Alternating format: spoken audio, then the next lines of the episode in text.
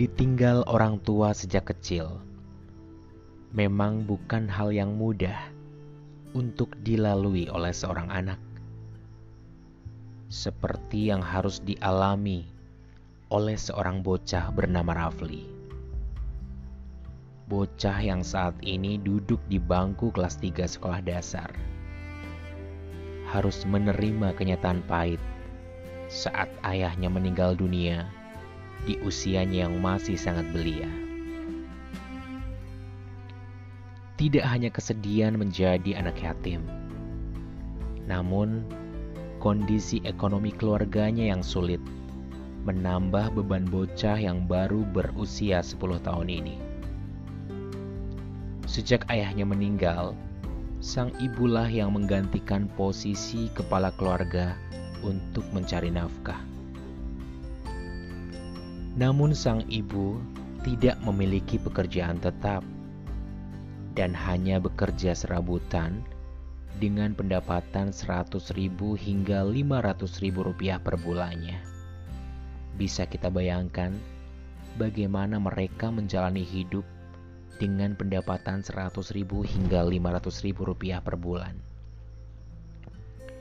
Kondisi ini membuat Rafli mau tidak mau harus ikut membantu sang ibu untuk memenuhi kebutuhan sehari-hari dengan bekerja mencari lele dan menjualnya.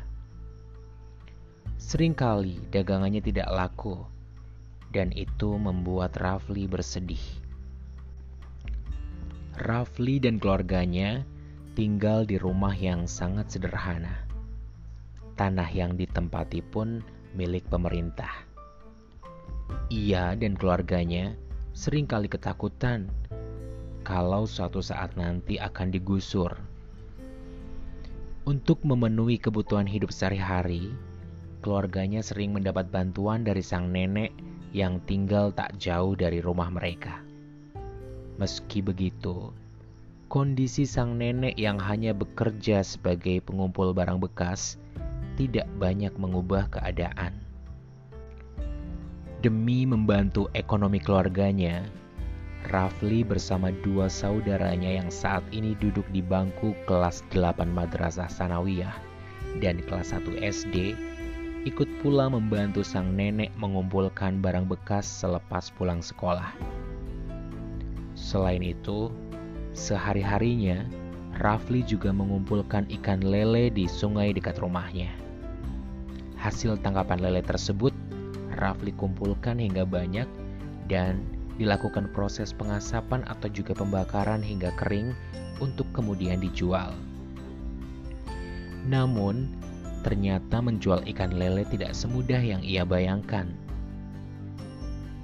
Dengan harga yang tidak menentu, dalam satu bulan dari hasil penjualan ikan lele, Rafli terkadang hanya mendapatkan Rp50.000. Bahkan, Tak jarang Rafli tidak mendapatkan pembeli lantaran sedikitnya masyarakat yang minat untuk membeli hasil olahan ikan lelenya tersebut. Kalau tidak terjual, ya dimakan sendiri untuk keluarga.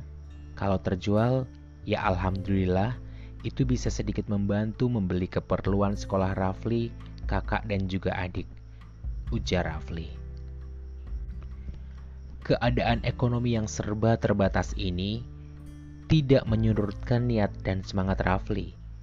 Meski ia harus bekerja membantu sang ibu, ia tak pernah lupa untuk belajar. Walau usaha yang dihasilkannya tidak seberapa, Rafli senang karena bisa meringankan beban ibunya untuk biaya sekolahnya. Rafli tak ingin sampai putus sekolah demi meraih mimpi untuk menjadi polisi.